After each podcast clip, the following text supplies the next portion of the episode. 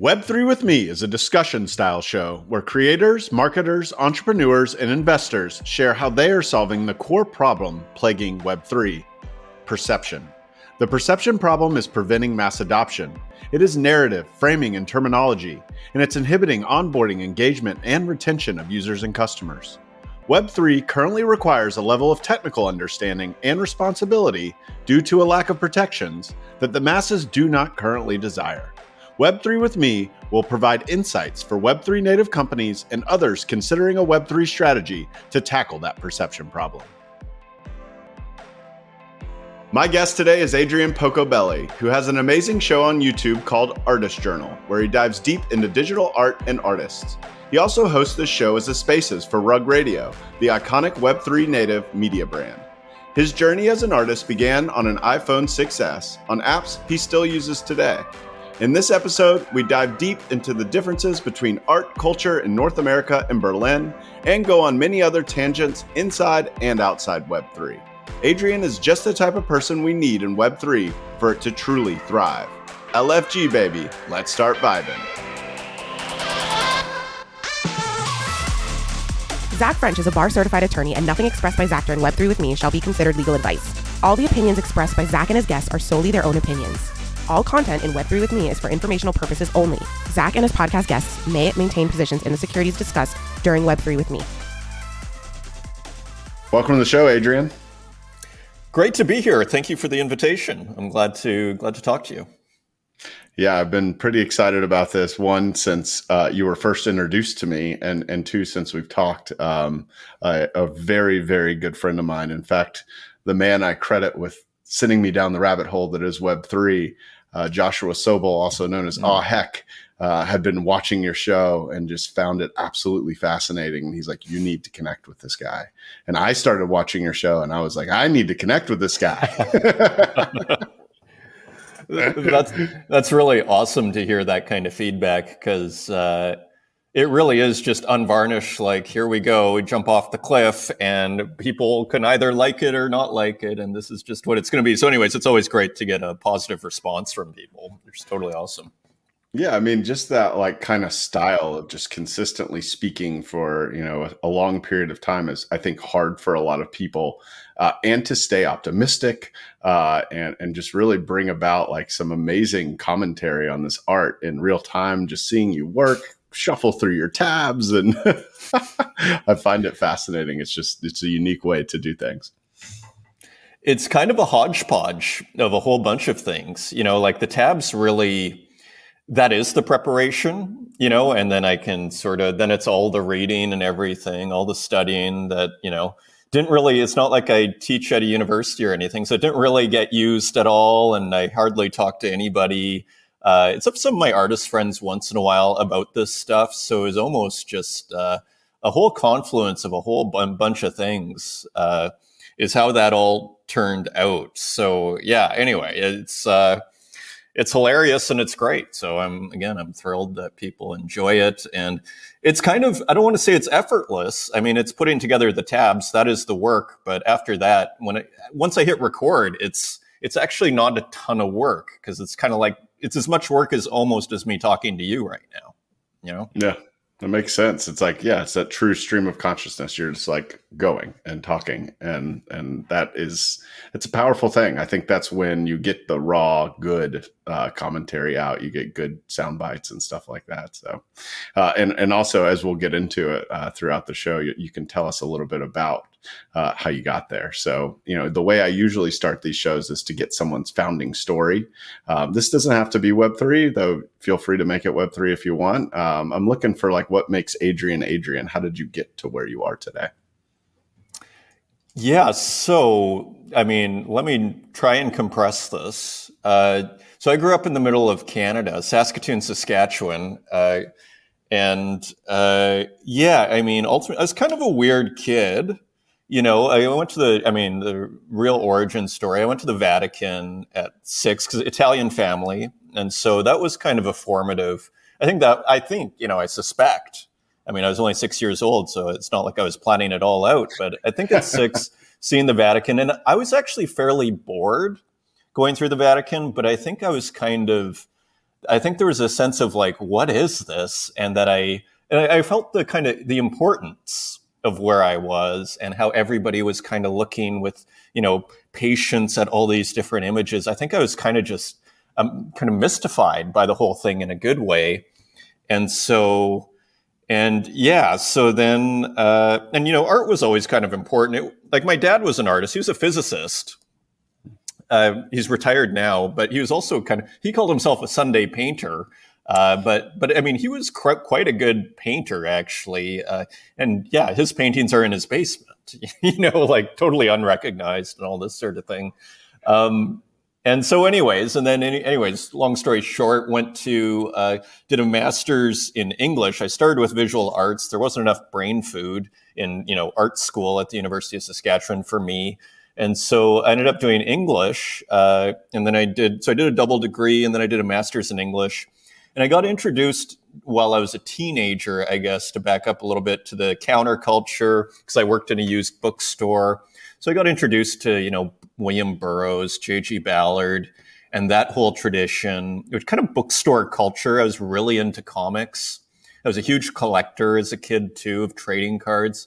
I would literally stare at the covers of comics in my room for hours at a time on Saturdays and then just rearranging them. I'd always be like trying to put them in order. Hmm. And so, yeah, so I was always just totally kind of fascinated really with images and what made a great image in a sense. And so I went to art school, ended up doing a master's in English on the Atrocity exhibition by J.G. Ballard. And I had to convince them to do that. Now it would probably be seen as a really cool thing to do by the professors. At the time, they, I can't, the supervisor who shall remain nameless, yeah, he was like, I told him my idea. He's like, I hate it. but, but, anyway, so I, I, convinced him. I was like, no, I showed him Salvador Dali books um, that he had written, and I was like, look at the connection, uh, showing how surrealism really was the conceptual foundation of that novel, that experimental novel, which is a response to Naked Lunch by William Burroughs, I'd argue. Anyways, so then I moved to uh, Montreal for eight years. Uh, and really lived in poverty with my girlfriend, taught English, and kind of struggled to do do some art, but no, nothing ever really turned out. Then I moved to Montreal, uh, sorry Toronto after that for four years, and really started seriously painting. I was then like 30, and I was like, okay, like it's now or never.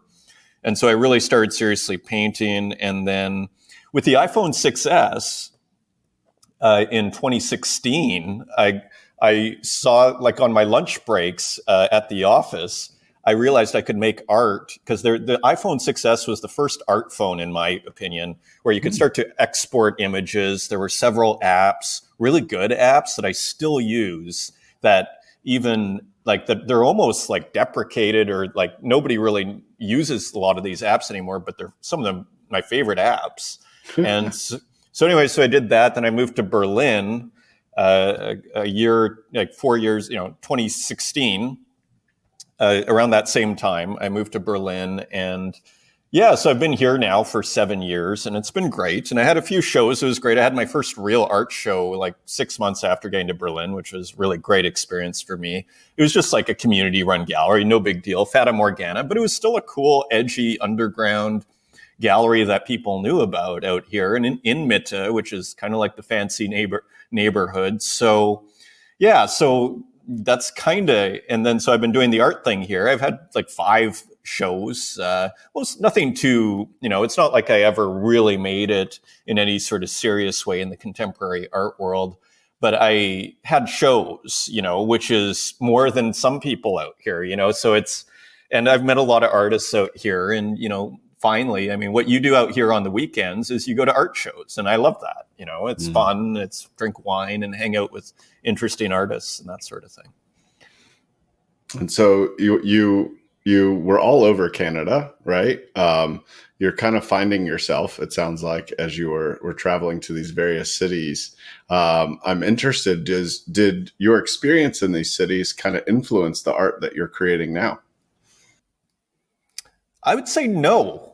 Uh, it's it's funny. Like I, I tried different cities. I was really trying to make Canada work. I didn't really get like the reason I'm in Europe is because I I managed to get an Italian passport through my dad, but I didn't really get it till I was like 30 because it was this whole convoluted process because he had renounced and I was born after he had renounced his citizenship. So actually my mom had to apply because she married him while he was still Italian so she could become Italian and she's oh, super geez. Canadian and then I could become Italian so it's one of those kind of weird. Uh. So uh, all but to answer the question on Canada it's uh, I really tried to make it work uh, but you know no I you know just are it's kind of a tough art scene. Like, I mean, if I had to analyze it in retrospect, I would say there's not enough. There is some success there and stuff, but uh, I don't think there's enough. I mean, Berlin's not that different, uh, but there's not enough. So it's very kind of elbowy, like very competitive and everything. So nobody's really looking. I mean, people do get breaks and people do, you know, quote unquote, make it but I didn't really have much luck. I really tried. And so Berlin felt like a place where I didn't I could just be me and people liked it. It wasn't like, "Oh, you're the weird guy talking about the weird things."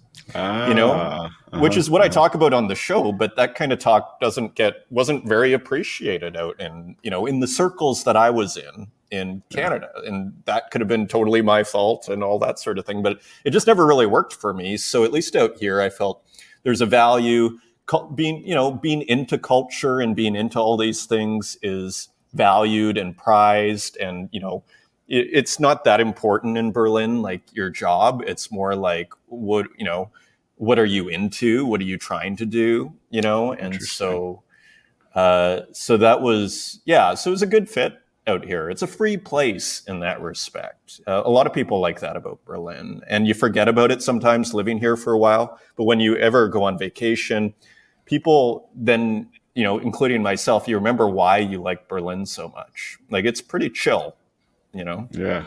That's that's very freeing. Like I, I don't know many metropolis cities that i hear of people from that are just less focused on what you do and more focused on what you're interested in. That's like I wonder where that come from. Have you ever that dove deep into figuring out what kind of gave birth to a culture like that, or have you just loved it and embraced it and, and stuck around?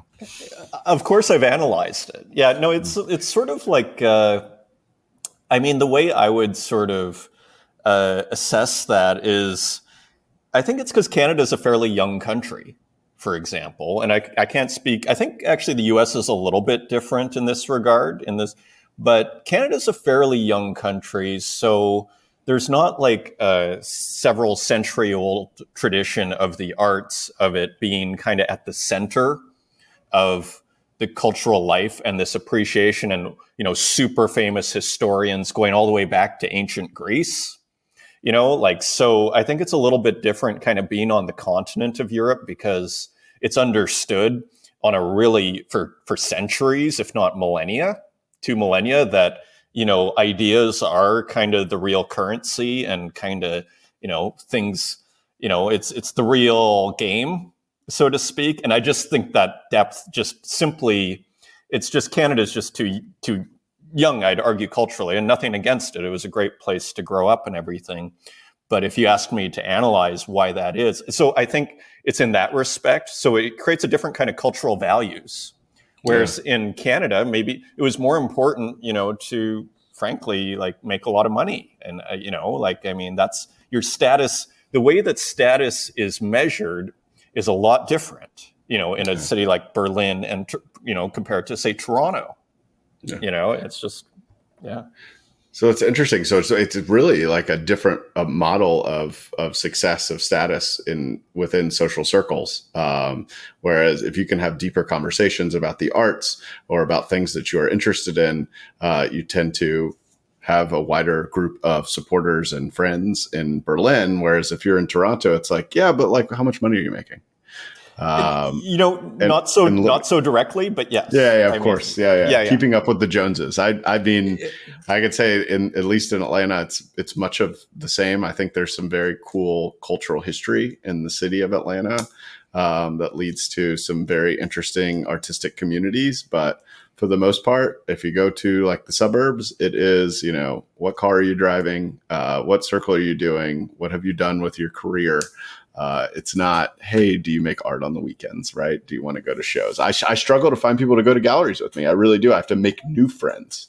It's um, it's true. It. I, I, mean, it, it's kind of like a big unspoken story. I would argue, actually, is it can be quite difficult to actually find, uh, you know, friends sometimes in like in some of these North American cities, and I, you know, like it wasn't easy. And so, and I'm a pretty social person, so here it's like i it's much more effortless for me. And you know and yeah it's it's kind of an interesting whole you could have a whole like anecdotal cultural discussion on the differences between the two cultures.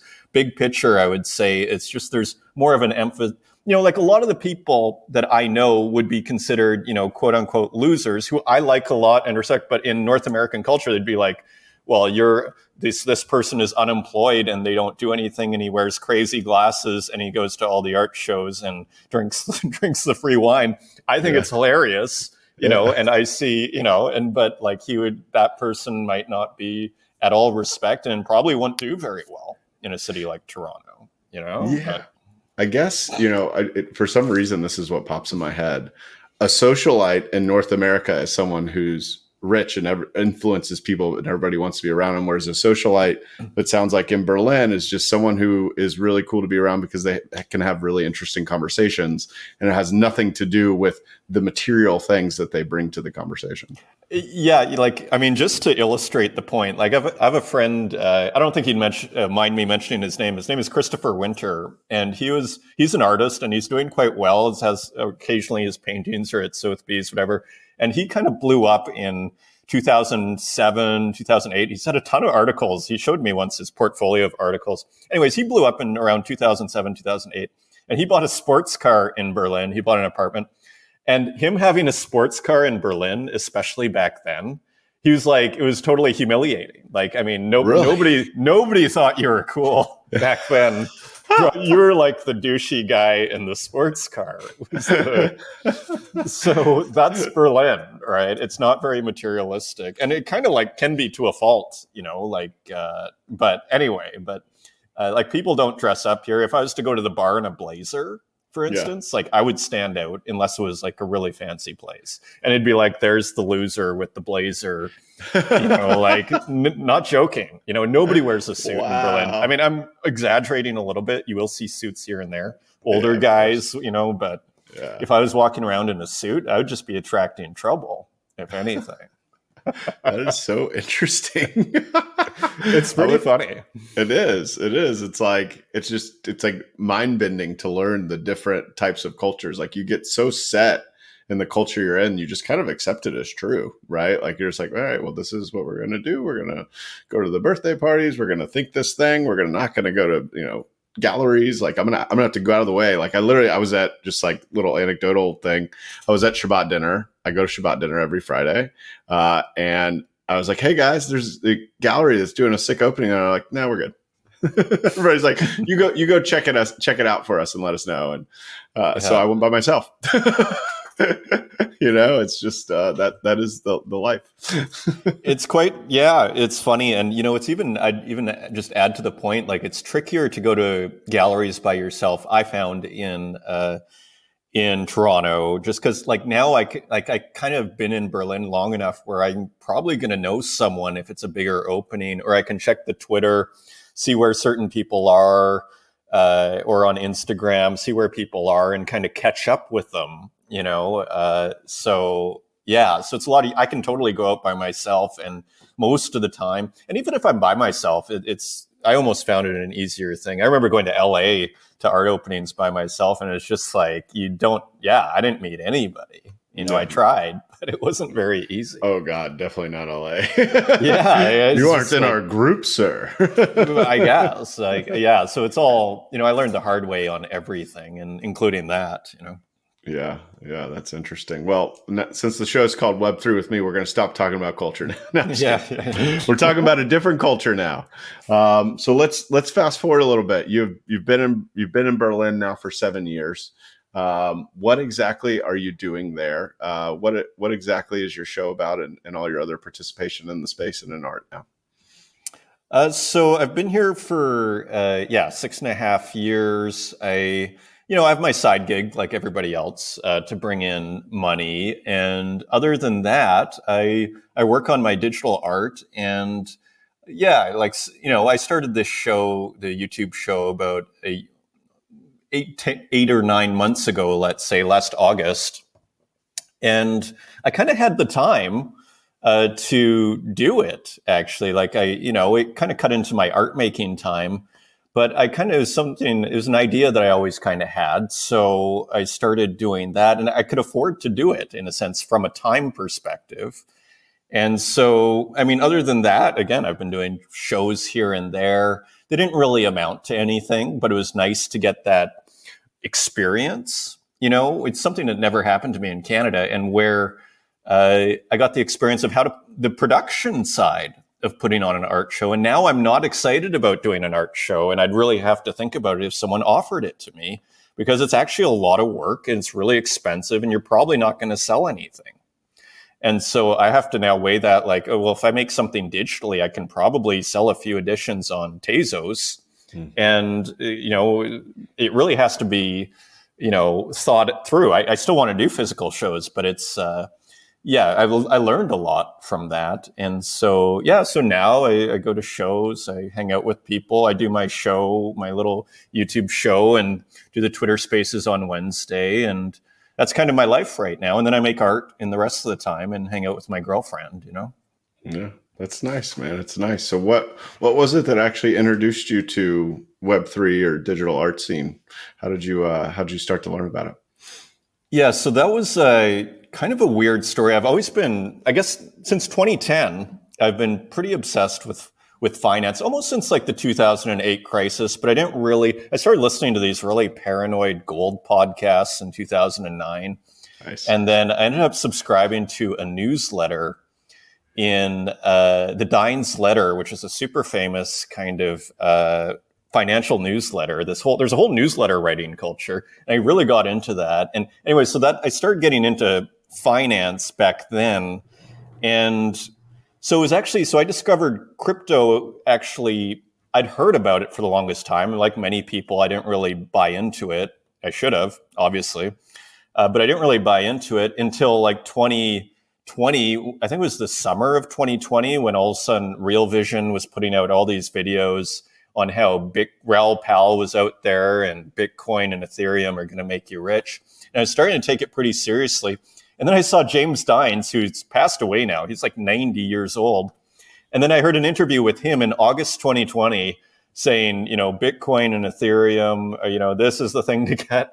And so that's when I became convinced. I was like, I have to figure out how this works like tonight. Uh, and so I did. So that's kind of how I got into it. So it was actually through finance uh, that you, I got.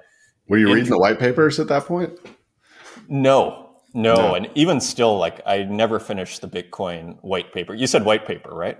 Yeah, I did. Yeah, yeah, I know, I, and I still haven't finished it. Actually, it's kind of complicated in the two general problem. Like, I still, I should give that another shot. Uh, but no, and then, but it's interesting though. I'd seen SuperRare in like 2018 because I dig- I was making digital art on my phone a lot at that point.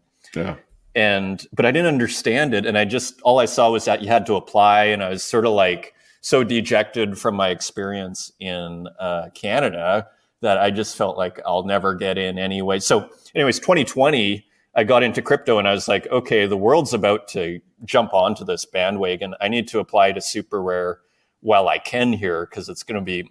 Uh, and so I applied and then I managed to get in, actually, luckily. So in March 2021 is when I was starting to mint, you know, I minted my first NFT I didn't really buy one though till that October, so I didn't even really understand the business I was in. You know, and then I bought an art NFT in October of 2021, uh, and that's when I understood when the artist was so happy and was you know giving me the message on Twitter, thank you, and then retweeting, and I was just like, this is really really cool, and that's when I started to kind of that's when I it clicked. But I was literally selling NFTs before I even really understood what it was all about. I just, I actually thought like, I can't believe people are giving me money for JPEGs. You know, that like, I was like 300 bucks. There you go. No problem. You know? So, I don't think I don't think there's many people that were that like I guess I don't want to say naive, but just clued like, out. Yeah, yeah no, out. totally. I was completely and like there I was on SuperRare, you know, but had no idea. Like uh, I thought it was just like a flash in the pan sort of thing, and I un- sold things for way too cheap. You know, yeah. in retrospect. in retrospect, in March 2021, you could have sold it for God knows how much. oh yeah, and, and, you know what's great? Like I still like. Luckily, by the October, November, I was selling for thousand. Like I mean, my highest sales ever. It was like five or six thousand dollars. I did a couple of times, so it, I came around. Uh, but uh, but yeah, like those first works, like, and I put some of my nicest works, you know, I sold for nothing, you know, but that's fine. So you you didn't realize that kind of like alignment that a lot of us, myself included, saw uh, until you bought the NFT, which is like, hey, I got a direct connection with this artist now. It isn't some art I found in a gallery that I may never go back to again. I may never see this person again. Like now I can just talk to him whenever I feel like it. And in fact, there's a lot of value in me talking to them because if they resell it, I can actually reserve royalties on it, which now is obviously a bit of a debate, but for the most part, at that point was not. Um, so, what, how did that change how you were interacting with your collectors? Were you a bit more active after that point, or or how did you uh, talk to them? That's a really interesting point. I mean, to SuperRare's credit, when they onboard you, they kind of clue you in to the degree that I didn't even realize this. They're like, you know, most of the collectors of this of NFTs are on Twitter, and I didn't even re- really realize that. Right, so crypto Twitter, baby. yeah. So, and sorry, what was the question again? It's just like you know, like you didn't see like oh, the real value of selling digital right. art uh, until you actually bought one and had the artist like retweet it and say all that. Like, did that change the way that you interacted with your collectors? Yeah, so I became much more uh, active on Twitter. Although, like you know, again, it's sort of like, and I can only blame myself. Like, I take full responsibility. My Twitter didn't really have any traction. Like, it's it's interesting uh, I didn't, you know, like I'd get like one like if I posted stuff, and I, I think a lot of people are there and don't know how to kind of. Twitter's a real kind of you got to kind of swim in Twitter for a while before you start to get a feel, and then you got to try stuff out. It's a real art to doing Twitter. Um, and so I would do stuff, but it was not until I started doing video that my Twitter started to get some traction and that people. So I had to find my medium uh, because I felt like me pontificating on Twitter. It was just like, who's this jerk? I think was what most people were thinking. Like, what does this guy think he, you know, who, does this person think he is? I know, like me and my. If opinions, they saw it, if they saw it, if they even saw it, right? Yeah. And then maybe you'd get a charity like or two from that person that you kind of know. You yep. know, like yep. so. Uh, so, anyway, so you, you kind of got to find your medium you know and i so for video kind of did that for me and it's something i wanted to do for a very long time. Uh, and it's funny like twitter is very lo-fi. It's a very lo-fi medium. I mean it's like a little bit of text. Uh, you, you can put image you know but often it's just a little bit of text. So and it can be interpreted so many different ways. And as we all know from you know our personal relationships like there's no quicker way for a conversation to go, kind of go down than through text, you know, and the misunderstandings that happen and all the tone. So it's extremely lo-fi.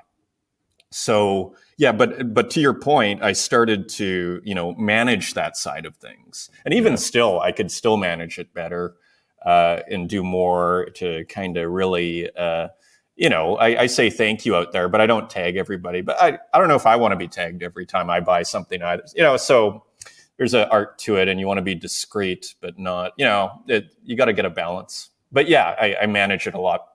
I'm conscious of it because i you know and you have to show in a sense there's a protocol and, and, you have to kind of fit within that protocol. Otherwise you're screwing up like i did at the beginning where i wouldn't be you know like there's a, a good protocol that i see is when you know if someone makes an offer say on SuperRare then you say thank you for the offer you know i'm going to wait a day and if nobody else takes it i'm going to go with it. Like this sort of stuff just good communication. Yeah. and i wouldn't do anything. Someone would left an offer and then i'd just let it hang for a week you know and then i'd and then that offer would be taken back which is a brutal experience. Yeah you know? yeah I, yeah because they, they can put a time limit on it right Yeah, and the, they can just like rescind the offer, and then you're kind of then all the other offers below that get kind of canceled. So it can be that's a pretty devastating thing to happen. So now I think there's the more the model is is the 24 hour auction once the reserve gets hit, and I, I like that model way more than this waiting for offers and then you have to manage that. Well, it's it's a lot less to manage with the artists. So I actually really like for for the super on Ethereum this 24 hour auction idea.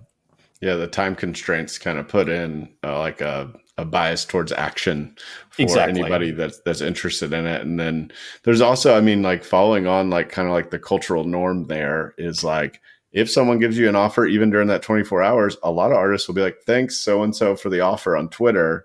Um, and it serves two purposes. One, it gives that person recognition so they feel good about themselves, but also it lets people know, hey, people are interested in my work.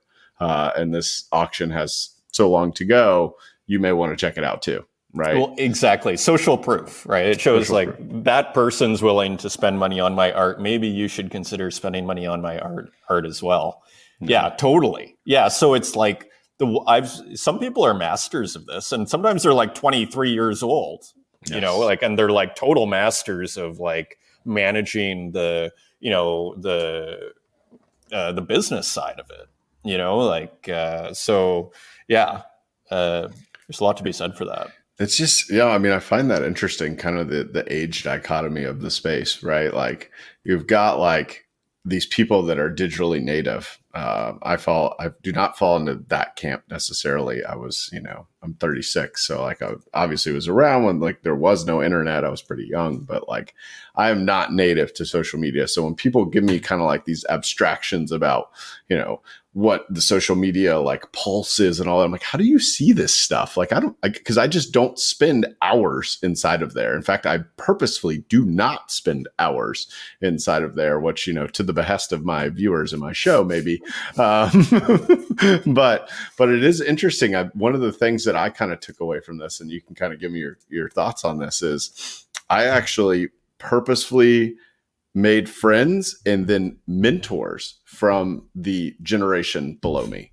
I would find someone who's in Gen Z in their early 20s uh, that I would connect with through an NFT community or something like that. And I'd build a friendship there. And it helped me kind of get in their shoes of like, how do you think about this? Because, like, for me, it just seems obnoxious a lot of the time, to be frank.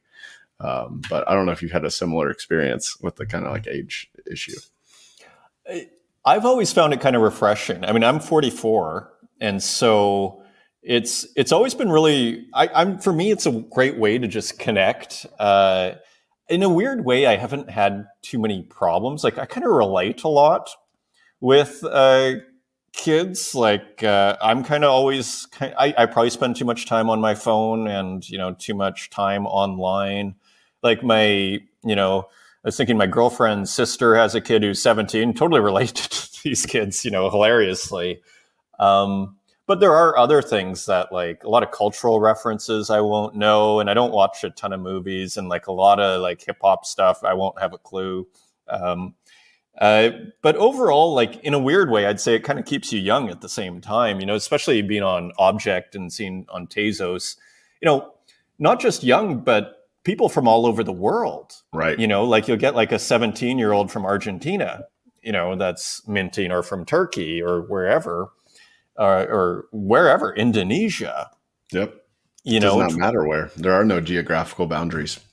Yeah. So, I, you know, like it keeps things, uh, I feel very, you know, weirdly connected. Like I'm, I'm still trying to wrap my mind around what it means when I can have a Twitter space and you have someone from you know Poland, uh, Uruguay, Indonesia, and you know Nigeria, you know literally, you know on your call like live. I mean, this is incredible, you know. And and it makes for unreal conversations and discoverability. I mean, we we started this show on a rant about the difference of culture between North America and Europe, right? For the most part, like imagine when the whole world is included what is what kind of value does that bring what kind of like different interests does that bring what kind of commentary and opinions does it bring it just it opens up i mean i think that's a lot of of why at least i'm here i can't speak for you is like you've now like given people the ammo they need to have a creative renaissance, right? Again, and it's just digital this time. Um, and like, what is that going to produce? Uh, I don't know, um, but it's I'm definitely here for the ride. yeah, I mean, to your point, I mean, it's this whole idea I mean, it's an exciting topic, like of gatekeepers, right? Like nobody is in your way as far as minting on objkt, or you know, back to Tezos. Like Ethereum, okay, you got to have some money. Uh, you got to, you know, Foundation you can get into without an invite, so that's cool, and that's a credible, you know, digital art platform on Ethereum. So there is that option, but it still costs you, you know, what can be a lot of money in parts of the in certain parts of the world, even in you know as someone was saying just the other day, it shouldn't cost like the cost of a tank of gas to mint a NFT, which even in you know Germany or Canada or US, that's a lot of money. Yeah, you know? exactly. Uh, so what about the person in Argentina? You know, so yeah, but uh, to your point, like I think what we're seeing here uh, in this scene, and part of what makes it so exciting is the really the gatekeeping has been lifted, and now it's anybody who's willing to take the initiative yeah. can have their work, you know, uh, on the market on a free market, you know, and just like where maybe it sells, maybe it doesn't. Maybe you get on Twitter, you sell a little more, you know, you can hustle a little bit, uh, but really where you can actually get a very quick response. And you can adjust right away if all of a sudden you go, listen, none of my art's selling.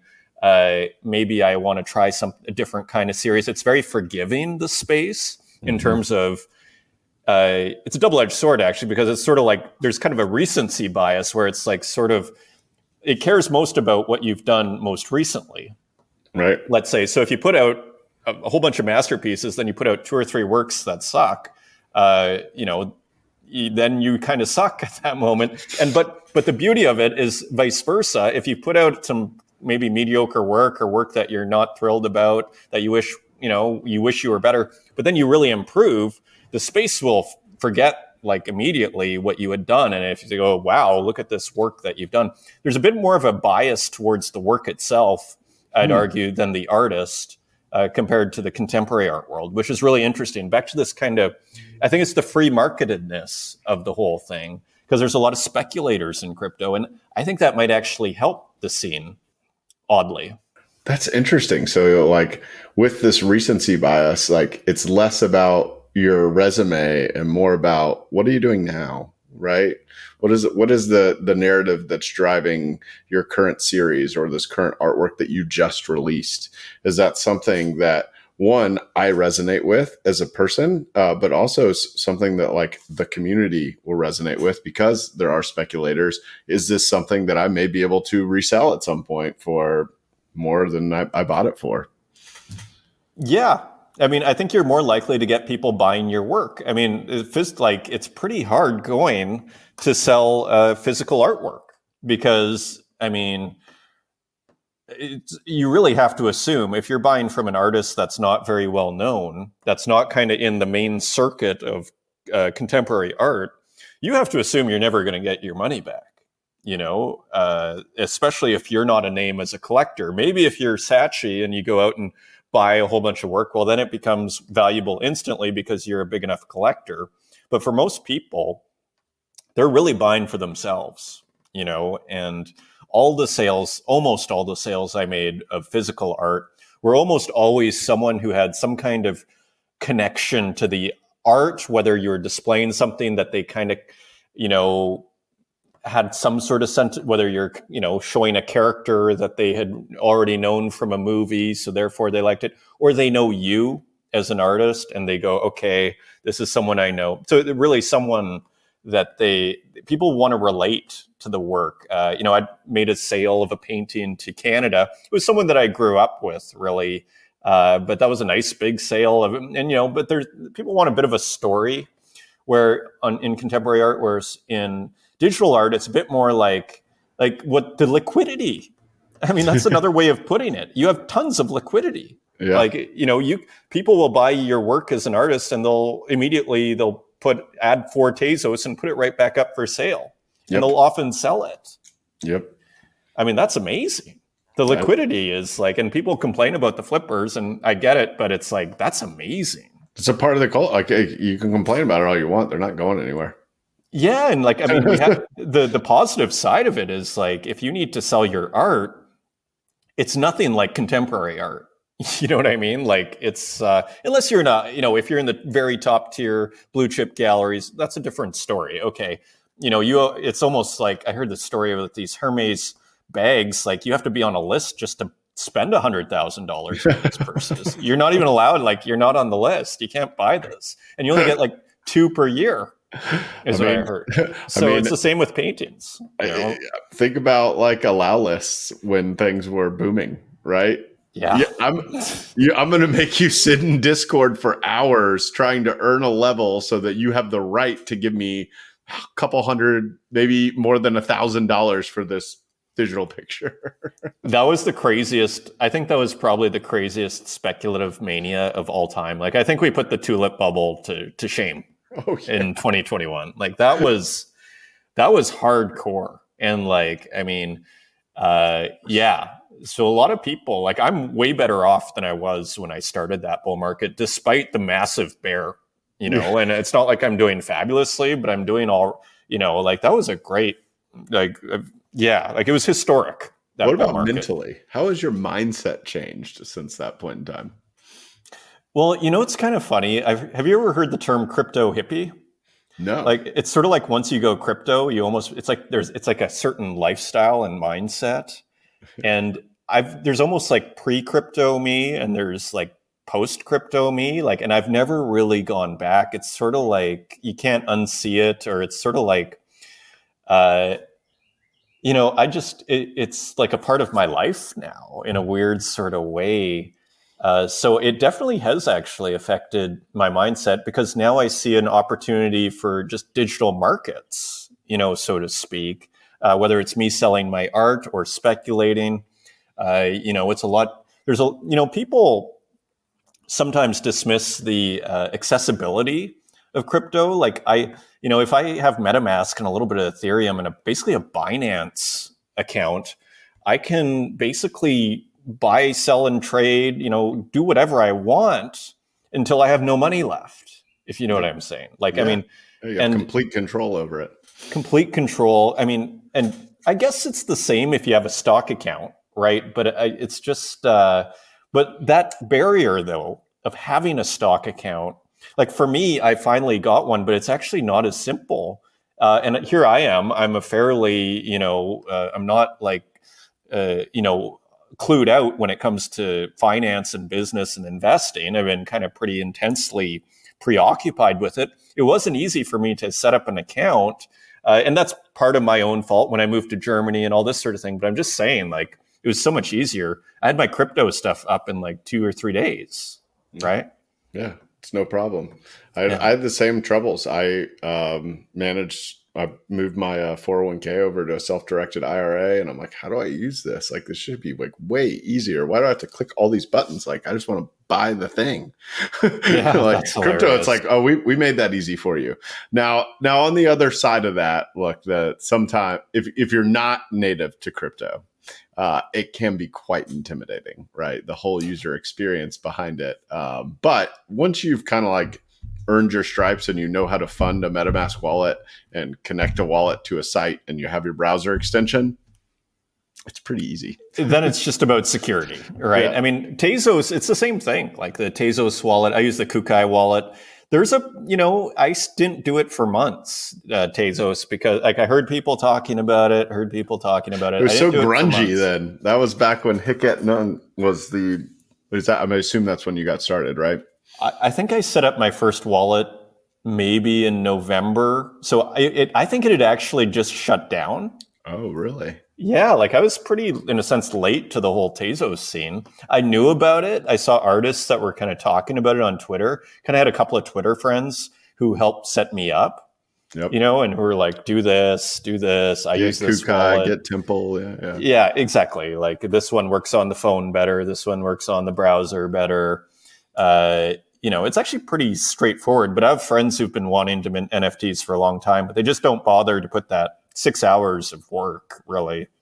Uh, you can do it in a day, you know, yeah. but you have to be willing to want, you got to know, want to know, you yeah. know, uh, yeah, and it's pretty intimidating. I mean, frankly, like I'm I'm not an artist by any means, but like I definitely have been in NFTs now for a long time. And the first time you go to mint something, you're like, am I really minting this? Going on the blockchain. It's going to be there forever. What, okay. no, you know, I had MetaMask for two weeks at least on my phone, and I didn't understand the whole idea that when you hit the browser, you're kind of logged in. Yeah, like, I didn't. I didn't understand it. Like I was just like, oh, like I didn't get it. You know, and then I was like, when I was in the Cubase or Coinbase wallet, and then that's when I realized I was like, oh, it's like when you're on the browser, you're basically logged in on the phone and this whole thing. And, but I didn't get it, you know? So, yeah. It's not so, intuitive. It's definitely not intuitive. It's a, it's a, it's a whole new way of, of doing things. You're like, uh, do I put my card in here? Like, what, what do I, what do I do? You know? Yeah. Yeah. That's awesome. Um, well, I, I have to ask, you know, there is like a certain like beautiful like kind of vibe that you bring to your personality. And it seems like having talked to you before the show and watching your show and talking to you now like it's consistent. There's no like adrian's acting now when he gets uh, on his show. What is it that helps you do that? Do you have certain like like ways that you think about things or is that just you as a person kind of going out there and, and doing your thing? The real answer is that's just raw me. It's raw me. Uh, it's because otherwise I don't think I could. Yeah, like because half the time I'm like, I finished the program. Not half the time, but I mean, especially like early on, I was I'd like finish the show and I'd sort of be like, it was great while it lasted, but nobody's gonna like that, you know. Like, but whatever. I was just obsessed on delivering a show, and that was kind of the thing that I was kind of promising myself. Just show up and end of story. So yeah, so it's just uh, it's just me. I mean, I have done a lot of work on myself in terms of like I I discovered coaching, which I never took seriously mm-hmm. uh, as a like the whole like uh, what I call I, I, what would we call it uh, self help yeah, like the whole self help and everything. Like I had a relationship that went bad. I was very codependent till like my mid 30s, even later.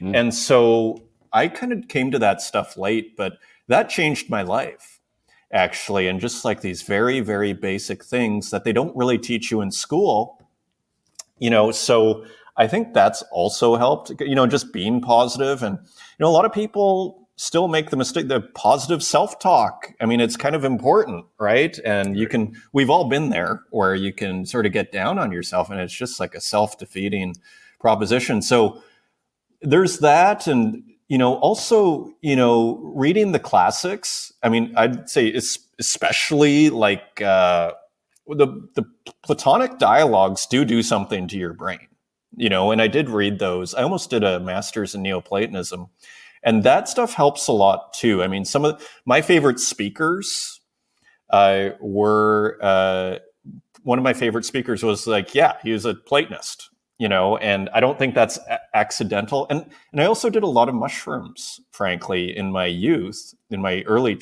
late teens, early twenties, and sometimes I wonder if the way I speak if that was like I did a lot. I wanted to be a psychedelic guide and I was reading a lot of Terence McKenna.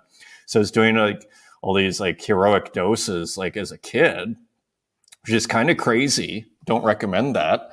Um, but sometimes I wonder if the way I speak was affected by that. I don't know, but mm. I do wonder that once in a while.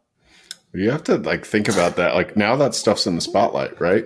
Um, yeah, yeah. It is. It is very much. I mean, I I think about it a lot personally. Uh, I've participated in my fair share, uh, not heavily, but like you know, it was mostly recreational for a long time. Um, but there is uh, connections that your brain builds while you are on psychedelics that are not possible without them. Um, for the most part. Uh, and it can it can change the way that you function as a human um, and I I applaud it. I'm glad we're finally embracing that side of culture because it has been just defeated for so long because it's been grouped into this category with totally different types of drugs, and especially in the U.S.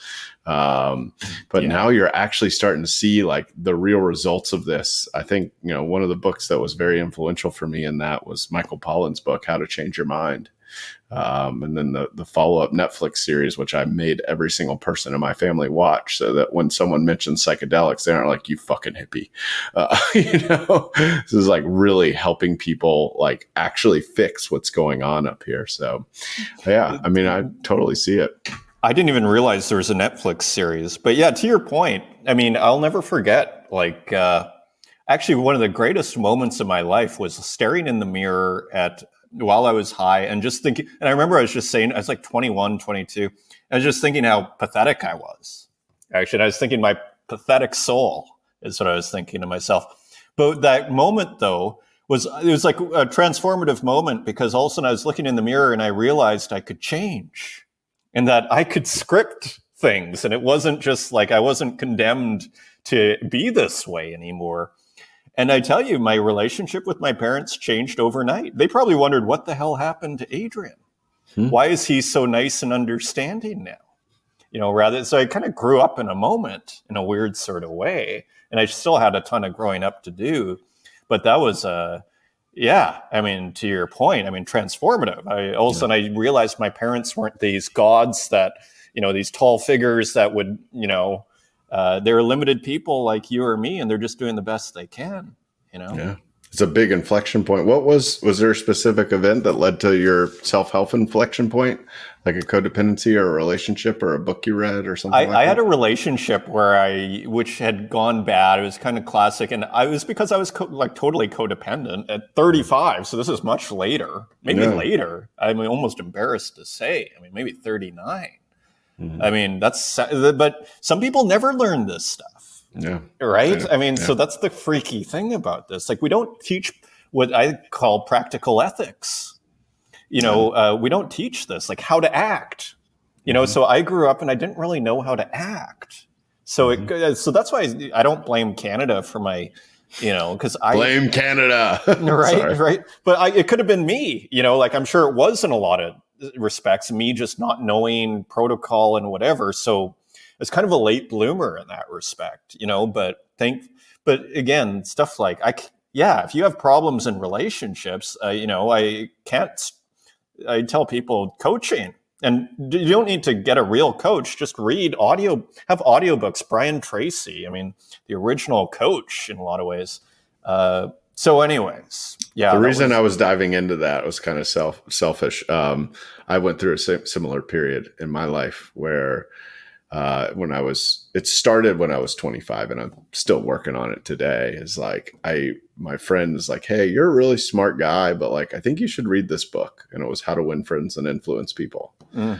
uh, by Dale Carnegie. And I was just like, Whoa, I could just open my mind to like, oh, you don't just get together with your friends to complain about this and wait on them to do things and get in arguments at every be- like, like, all these really simple things that like no one ever talked about that in like my household or at school or anything like that. You either just had it or you didn't.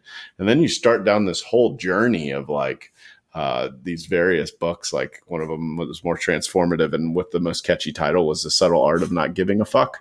Yeah, uh, you know, and and and like you start to realize there's just so much more to like a social interaction and the way you build relationships and how much they they matter in the world and how little control you have over other people. Um, mm. For a period of time, it was um, um, the Four Agreements that kind of guided me. I don't know if you've ever read that. I'm not familiar with that. No.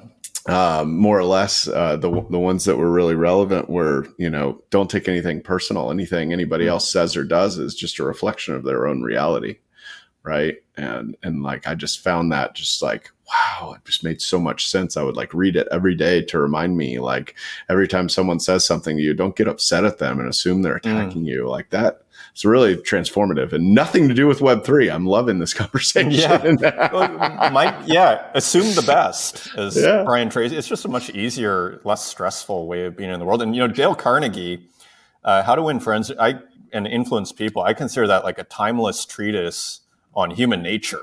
Yeah. Like, I mean, I think it's chapter one. Don't criticize. Yeah. I mean, it's brilliant. It's like management 101. Like, you know, because you're not going to criticizing gets you nowhere. Nowhere. You know, like because uh, everybody will just immediately take that to heart, right? Yeah, and just like you know, tense up and just like not want to hear anything you're saying after that. It's just mm-hmm. you're they're you're attacking them.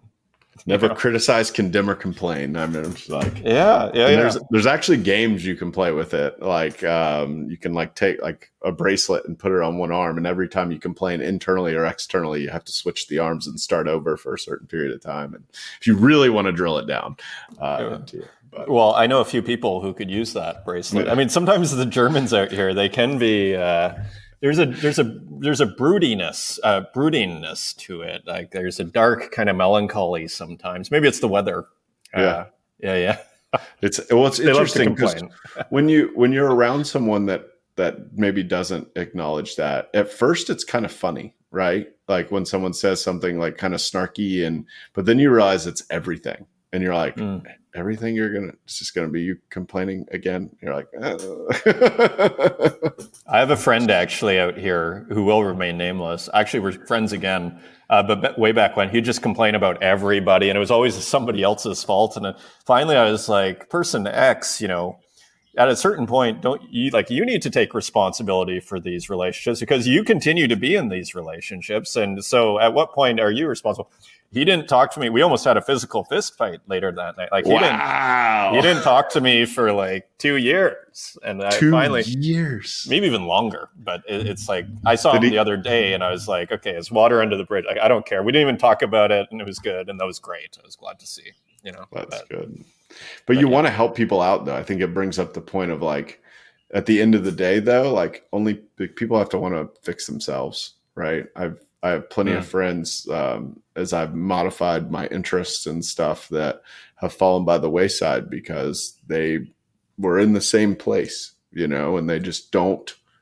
graduate to new meanings and stuff. And so it was like the same conversations on repeat. And you just you want to see people grow. And i think you know kind of relating this back to web 3 i mean when I got into NFTs, it was because I was extremely stressed, and I was like, "What? What is a good way that I can express myself and who I am? That is so much more than at the time practicing law at a software company." And you know, no, no shade to the software company; they treated me great, but it's just it's a demanding job. Um, and I, I mean, I just it was like an unlock for me. Like the first time I finished a piece of physical art who was mm-hmm. like, oh my gosh, this is just such an expression of myself. And like, like, I just didn't give a shit what anybody thought about it. I thought it was cool no matter what. And like, it was almost the first time I was able to do that, right? Like, mm. truly do that. And I think that that unlock paired with what we were talking about earlier, which is like almost zero barrier to entry into the NFT space, is like so so powerful. It can it can change the world. I think, yeah, like I, I, think it's changing the arts, like and and especially the visual arts because it's just made to order. I mean, you have a play, it's okay, that's a different story, or even a movie is a longer thing, but let, us say that could happen. But with visual art, it's instant and it's just so easy to do. Uh, like you're basically seeing uh, the real. Well, I don't know if that's the right word, but you're seeing an authentic. Uh, the art scene, like the the authentic art scene of the world of people that are making art, and you don't have to love it, but it's there, and it, it's it's kind of a beautiful, beautiful thing that I wouldn't know probably ninety nine percent of the artists, if not more, uh, that I currently really like and who are some of my favorite artists. Uh, I wouldn't know about them.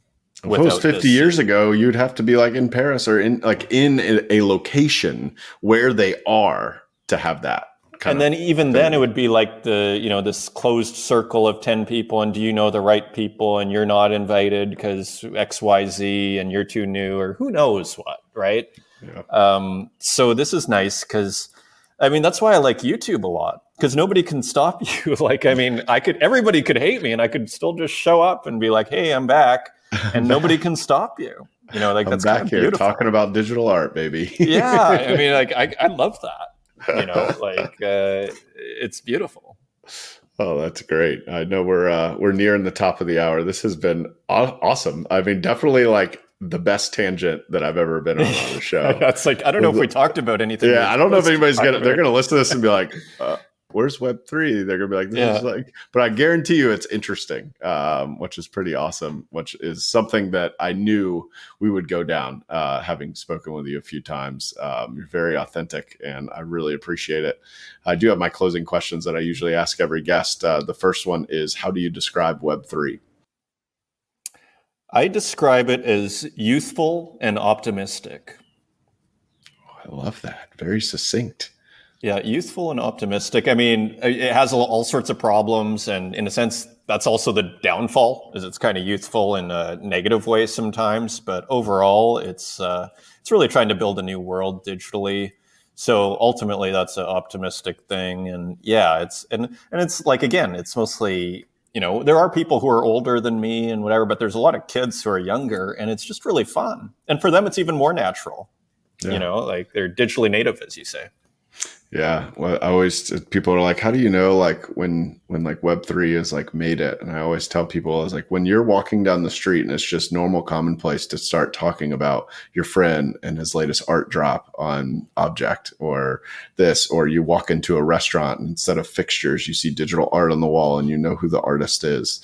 Um, I mean that that's like the enlightening side of what the space could be. I think if if more people grew up and they're just native in it, right? Like these young people that will, you know, be in their 40s one day and having built a whole career, either a separate career and have this on the side as something they're always interested in, or a whole career in the space, um, which is beautiful. Um, the last question's forward looking, uh, so feel free to have some fun with this one. It's uh, where do you see yourself in the space in six to 12 months? And then where do you see yourself in the space in five to 10 years? Wow. So six to 12 months, I assume I'll be doing the same thing, uh, but maybe hopefully on a slightly bigger scale. Uh, I still subscribers continue to flow in. It's going to be interesting. I mean, I'm because it, it does keep growing, right? Uh, sometimes faster, sometimes slower, but overall it keeps growing. So it's fun to just keep showing up. I mean, the biggest challenge as an artist is getting people to look at your work. And this kind of solves that for me. So there's no reason to ever stop doing it, interestingly. So weirdly, in five to 10 years, I could see myself still, still doing this. And yeah, so that kind of boggles the mind of what that could mean, right? If someone is actually going to show up five days a week and keep doing this, I mean, I don't know, maybe it gets ignored and forgotten about. Maybe there's some scandal and I disappear.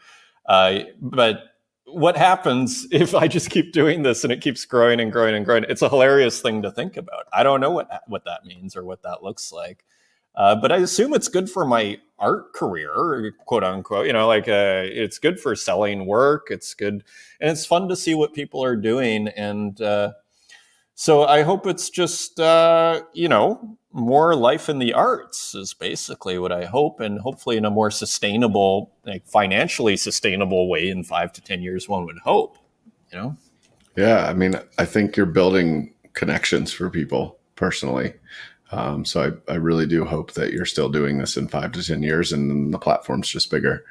Um, at that point, hopefully, we own the platforms. That would be nice. Uh, yeah, like I, I think the exactly like the digital economy is here to stay right? Yeah. It's like whether it's a crypto thing, whether it's some other thing, whether it's MasterCard or Visa that we do this on, I don't think that's going to happen.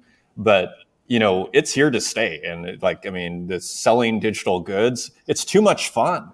Yeah. It's too much fun, fun, Right? Hell of a lot of fun. Hence the background. Mine. yeah, exactly. Fun, baby. yeah.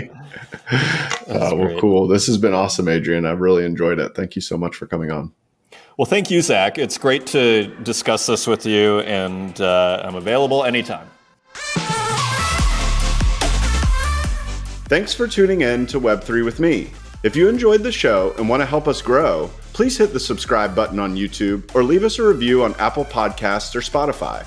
If you want to connect with me personally, you can find me on Twitter at Zach underscore French underscore.